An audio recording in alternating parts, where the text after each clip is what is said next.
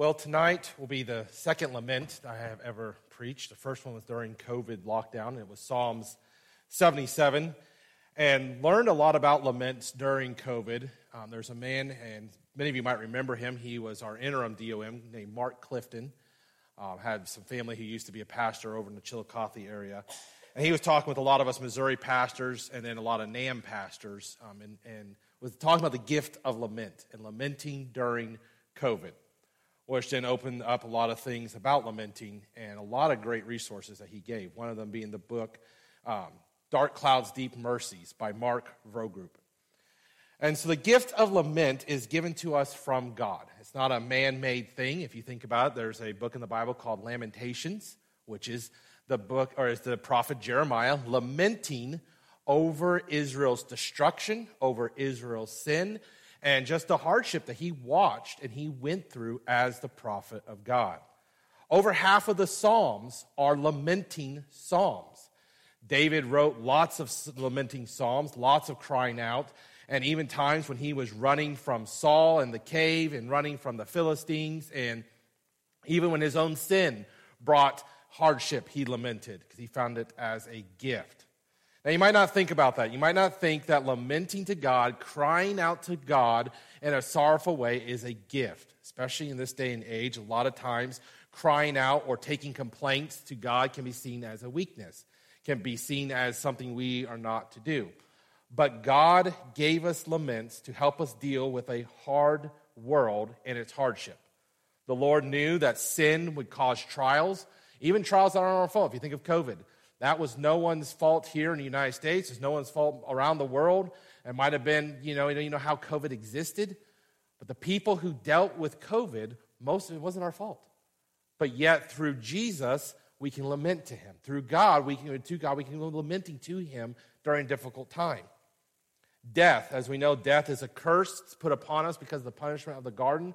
Again, we can lament. Scotty Smith says this about lament. Lament is a gift from God to us. It validates the full range of emotions that come from witnessing unjust and evil, expressing loss and fearing and feeling powerless and helpless in a world God has promised to put right. Lament neither, neither rushes to closure nor stays stuck in despair. It is a grieving with questions and challenged hope before God's welcoming, but sometimes hidden face. And this is what we're going to see here tonight is David is crying out to God and thinks that God has left him, that God has hidden his face from him as he is fleeing from one of his enemies. We do not know who. We, could it be King Saul? It could be other enemies that he's being chased. But he feels like God has abandoned him. It'll be Psalms 13. And I hope as we go over tonight the model of lament, that it'll help us express our grief that we have maybe now or grief to come in the future. And hopefully, we can use it to be able to bring our griefs to the Lord and help us to trust Him better. Mark Vroegop has four steps in lamenting, and I want to point this out before we look at them. Each step does not have a time limit. So, for some, they might stay longer on one of these steps than others, and some might go through it faster, and it's okay. You go out lamenting at your own pace. It's like those that break a bone or have a problem, each one of us heal differently than the other person. And that's okay. We shouldn't compare each other. Same with lamenting. We should take time to cry out to God and not to rush in our mourning. So the first stages here of lament is number one, which is go to God.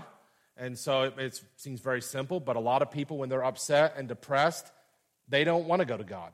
But the first one is to go to God. The second is when we go to God, we bring our complaints to God. And again, complaints has been given a bad light in this day and age, but this isn't a bad complaining. This is a good complaining. Um, you can see, we're going to see David doing that here in a minute. Number three is ask boldly. As it tells us, we are allowed to approach the throne of God boldly thanks to Christ Jesus. We're allowed to come boldly. And then number four, we choose to trust God. Sometimes when lamenting happens, our situation does not change. And then we might still be in a horrible trial. And at some points, we might have just to say, God, I trust you. I don't know why I'm going through this. I don't know why this is so hard, but I trust you. Now, in the lamenting Psalms, you do not see all four steps. There's a few Psalms that you never see them ever turn the corner to trust God. It just ends with them complaining and blaming God for their problems. Yet we got to remember that God allowed this in His Word. He allowed those Psalms to be there. Psalms 88 is one of those Psalms. And it's because God understands that life is hard and it can be hard to trust Him, especially when we don't get to see what's around the corner. We're not omnipresent, so we can't be everywhere. We're not all powerful. We don't have all knowledge. God has all things. So He understands that there's going to be times we don't understand and we might not fully trust Him. And that's where His grace and mercy comes from. As a reminder, David is called the man after God's own heart. God called him that. And yet he ran to God and cried out in lamenting psalms. And some of his psalms you think is maybe a little too bold. But yet God understood and said, This is a man after my own heart. Meaning God understood his laments. David knew that God was understanding and compassionate, and he knew that God wanted him to come to him and to cry out. And that is what David did. And that is our, in our first point here, uh, point number one cry out to God. And we're going to see that here in Psalms 13, verses 1 and 2. And David writes, How long, O Lord, will you forget me forever? How long will you hide your face from me? How long must I take counsel in my soul and have sorrow in my heart all the day? How long shall my enemies be exalted over me? So these two verses, these two first verses here, we see David crying out. And how long is in this chapter alone is repeated four times because David feels like everything is going very wrong for a very long time and is very intense. And David is ready for deliverance. David is tired of whatever this suffering, this trial that is coming upon him. And so he's going to God and saying, God, how long are you going to let me suffer? How long, God? David is going to God and he's bringing his complaints to God. You know, when I went through my amputation and had the complications, there was intense amount of pain. And there was a great amount of pain for not just a few days, we were on months. And I wondered, how long, God? Is this my new life? Is this my permanent life stuck in a chair? Especially when the doctors couldn't figure out what was wrong and they took my leg away from me so I couldn't walk on it because it was causing more damage than it was helping. And I was just sitting there saying, Is this it? You know, if I left my foot, nothing good was going to come of it. And then so we went to the amputation, it's not working. How long am I to suffer, God? I understand somewhat what David's feeling like here. And maybe you've been there. Maybe the hours of intense pain, which makes the hours of the day tick by even slower. If you've ever been sick with the flu or with a cold or ever stuck laid up on your back or something, the days just seem to tick by longer than they do in a normal time. When you just can't get out of the bed or can't get out of the house and you can't move, it just seems to dread and goes on and on and on. This is what David's facing. David is, is stuck somewhere. This could be when he's stuck in the cave and can't be able to go to his father's house.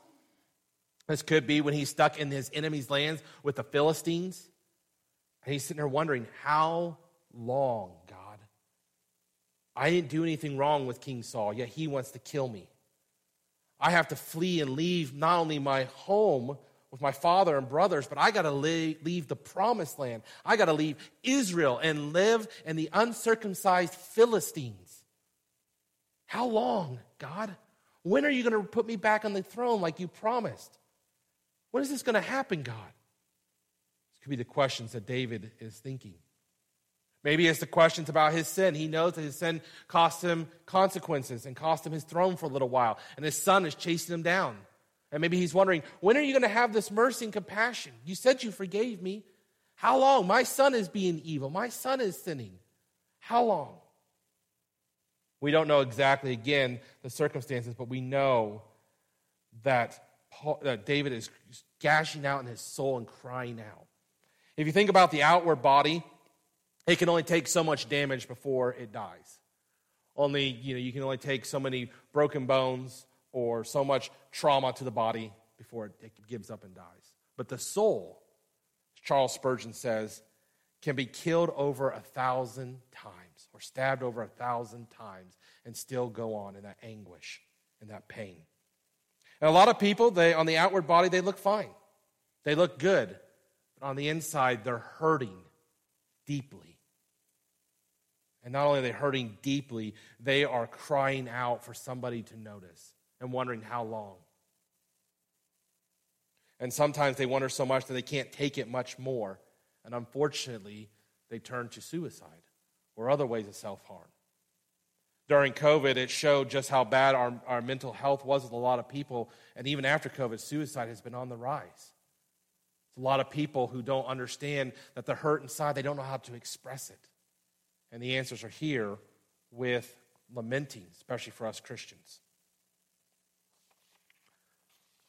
So now it's David here as he goes on to his second point. His despair gets worse. As he cries out, he now, within the second point of lament, he takes his complaints to God, as we saw in verse 2. David was depressed in three ways. First, in his relationship with God, he was depressed. Second, within himself.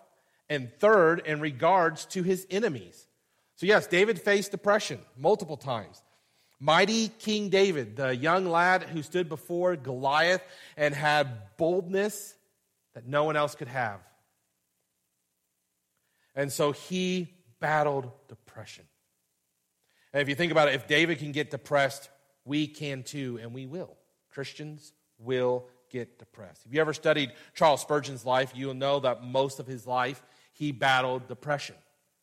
They didn't know what it was at the time, but at one point they put Charles Spurgeon, the great preacher called the Prince of Preachers, that wonderful Baptist preacher, they put him on suicide watch at one point because he was so bad that he thought about ending his own life.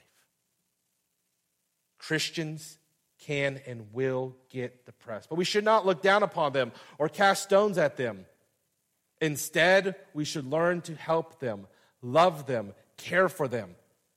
Now, we got to be careful how we care for them. We don't want to be like Job's friends when they opened their mouths. That's when it became unhelpful. For those seven days when they kept their mouths shut and they sat there with him, they were good friends. Was when those three men opened their mouths that they became bad friends and gave unhelpful advice and made it worse on Job. So when you see someone who's down and depressed, you know what? They might not want to hear a Bible verse at that time. They might not want to attend church. And we should not look down on them at that time. It's kind of like when we get sick with a stomach bug. We don't want normal food. Sometimes we don't even want the medicine or can take the medicine at the time because it'll make us worse and make us sick. Sometimes what we need is just time time to rest, time for our bodies to fight off the sickness before we can start taking food. So give it time. Be there with them. Give them grace we need to be good friends and sit with them and care for them and pray for them and don't give up to them and help direct them to laments when they are ready. And sometimes you might just need to wrap your arm around them and lament for them, weep with them.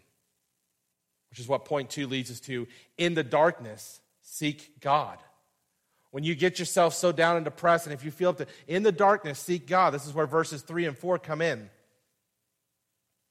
Consider and answer me, O Lord my God. Lift up my eyes, lest I sleep the sleep of death. Lest my enemies say, I have prevailed over him. Lest my foes rejoice because I am shaken. So David in his darkness goes to God and he goes boldly. Consider and answer me, O Lord my God. David says, Answer me. Kind of remember this was Job. Job boldly to God and said, Answer me, God. Talk to me, God. Where are you? And here we see that God understands. David felt like probably God was not listening to him, that God did not care. Notice he says that, lift up my eyes before my enemies kill me. So he feels like death is just closing in on him. Now, he's about ready to die. And if you ever read the stories in 1st and 2nd Samuel or 1st and 2nd Chronicles, Saul gets pretty close to killing David.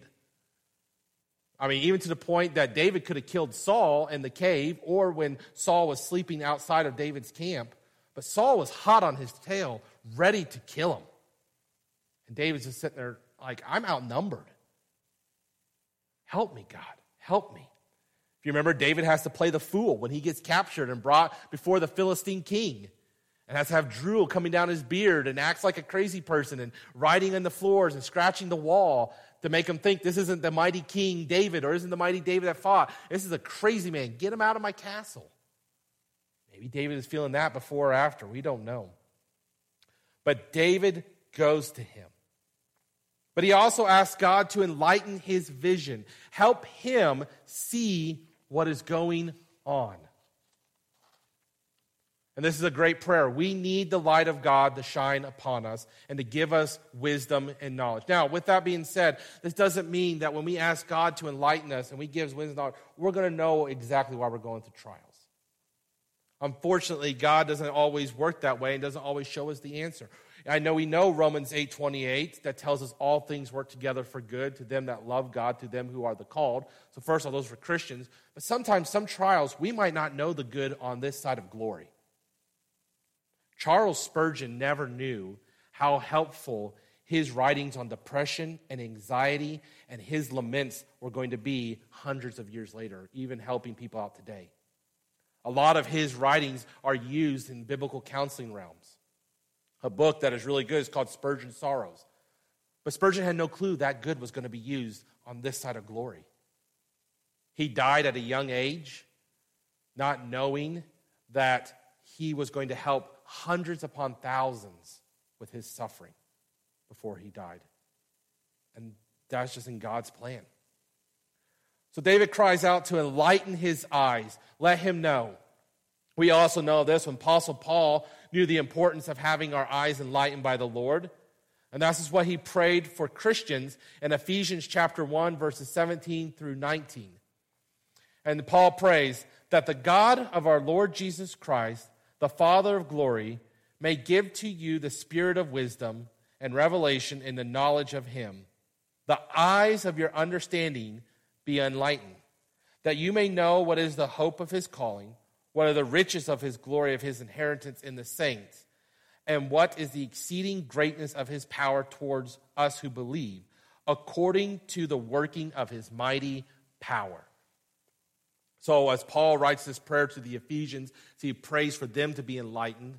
We should too be praying for God's enlightenment, for God to help us have understanding.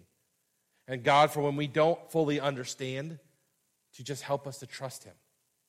Again, this takes time. There's no magic wand that's going to make you go to these points right away. It takes time.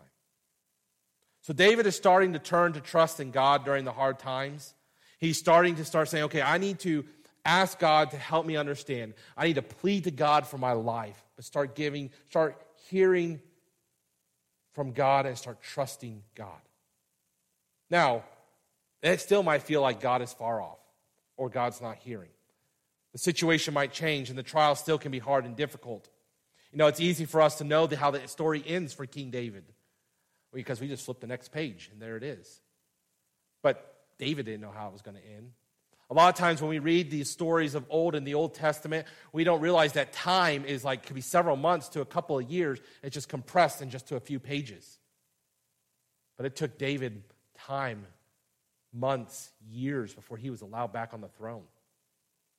And so David doesn't know how the story's going to end. Of course, we do, but David didn't. He just had to trust that, hey, Samuel says I'm going to be king. He anointed me.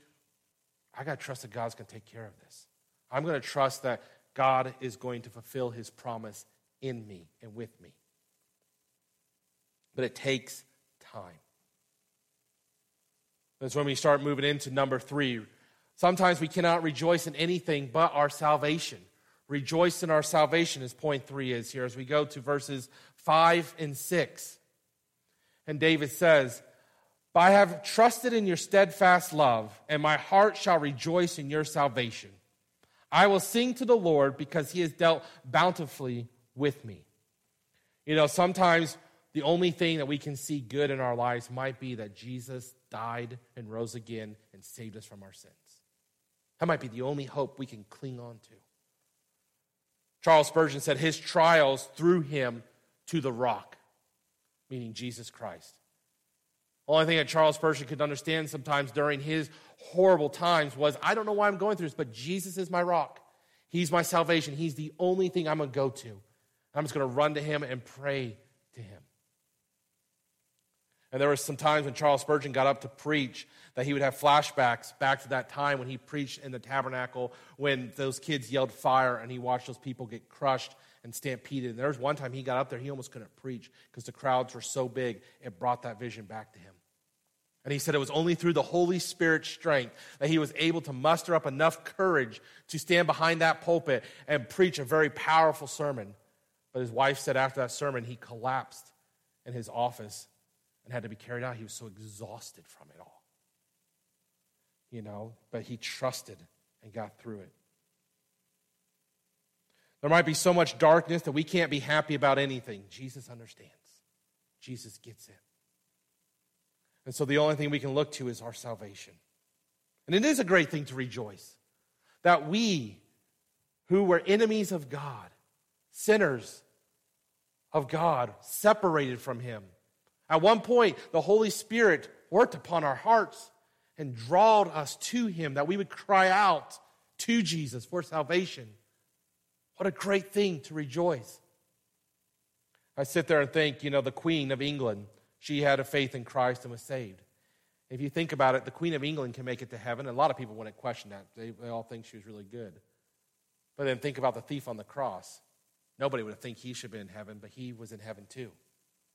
So you got this horrible man on the cross who, who even confesses to one of the other thief that we deserve this death. We, we deserve, we've been judged rightly by Rome, and we are supposed to be crucified. You got him, he's in heaven. And then you got the queen, if you ever study her life, she did a lot of good things. That's the amazing thing about Jesus. Anyone who calls upon the name of the Lord shall be saved. That could be the only thing that someone has to rejoice in. And so when you're lamenting, and sometimes you might come to the point of rejoicing, you say, I don't have anything to rejoice on. That's okay. We don't need to rush to be the happy ending. Unfortunately, not everything is like Disney's princesses and princes stories with a happy ending. In fact, a lot of people don't get the happy ever after. That's hard. There's a lot of Christian music that claims to be Christian music out there, and all they put in is, is the happy music. They don't want the hard, truthful stuff. Unfortunately, Christian radio stations have turned away Christian bands that have performed and have written what we would consider lamenting songs. And they've said, no, no, this, is, this isn't joyful enough for us. We don't want to play it. Because a lot of times all we can grasp is the happy ending. We want to grasp that the Christian life is going to be easy. We want to grasp that the Christian life is always going to be happy, and that's not the truth. Jesus says we are going to have many trials and temptations.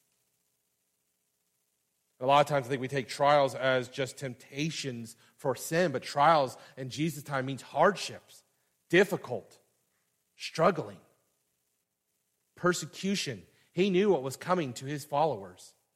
He knew that all his disciples, except John, were going to be put to death a horrible way. If you've ever read how the 10 disciples died, they're not pleasant. And even John, he was faced hardship after hardship after hardship, and of, by the grace of God was given a life where he was able to die at an old age, but doesn't mean it was easy. Patmos was not an easy island.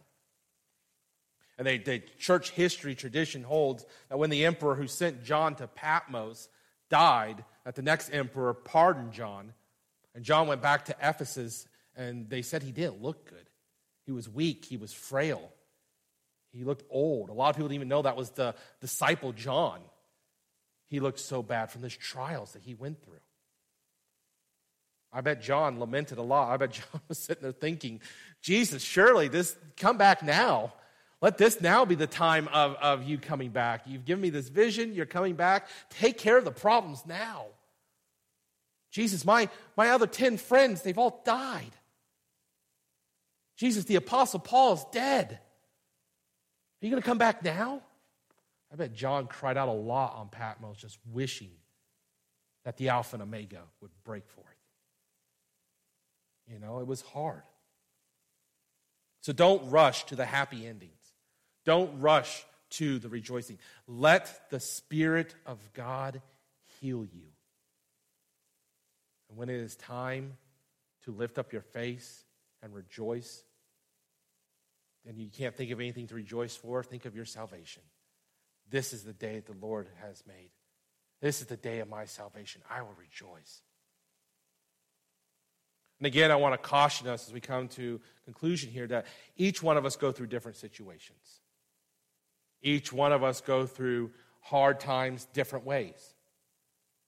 I hope none of you have to face an amputation. It's not fun at all. And even though I have a joking thing with it that's only from the Holy Spirit, it, it's not easy. But if, if, if you did, you would go through it differently than I did. And I can't say, well, my situation is like this, so you need to do it this way. No.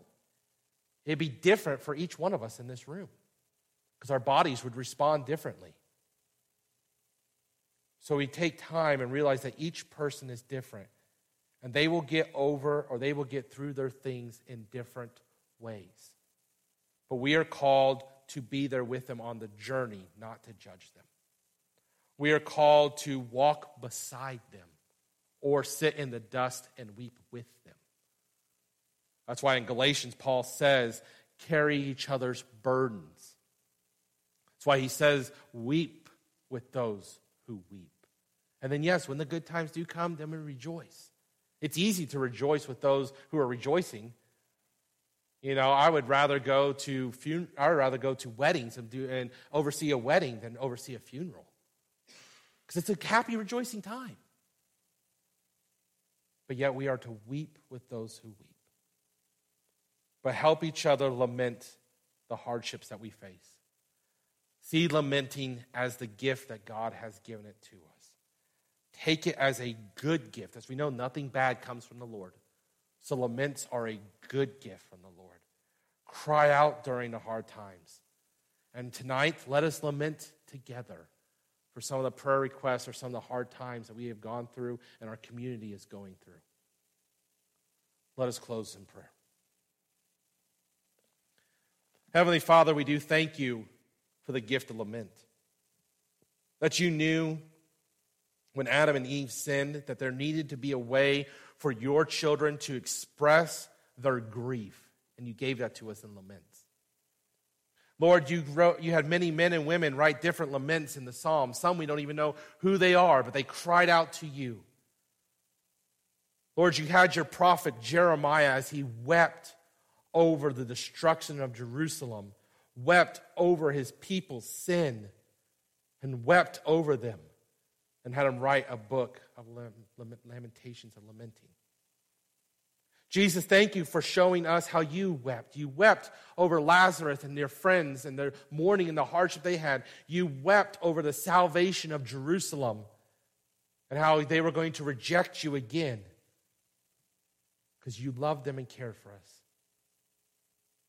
And Lord, there's going to be times, and there are times, where we don't understand why we're going through something so hard and so difficult, that we cannot see the good.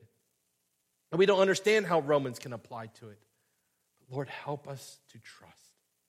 Help us to cry out. In Jesus' name.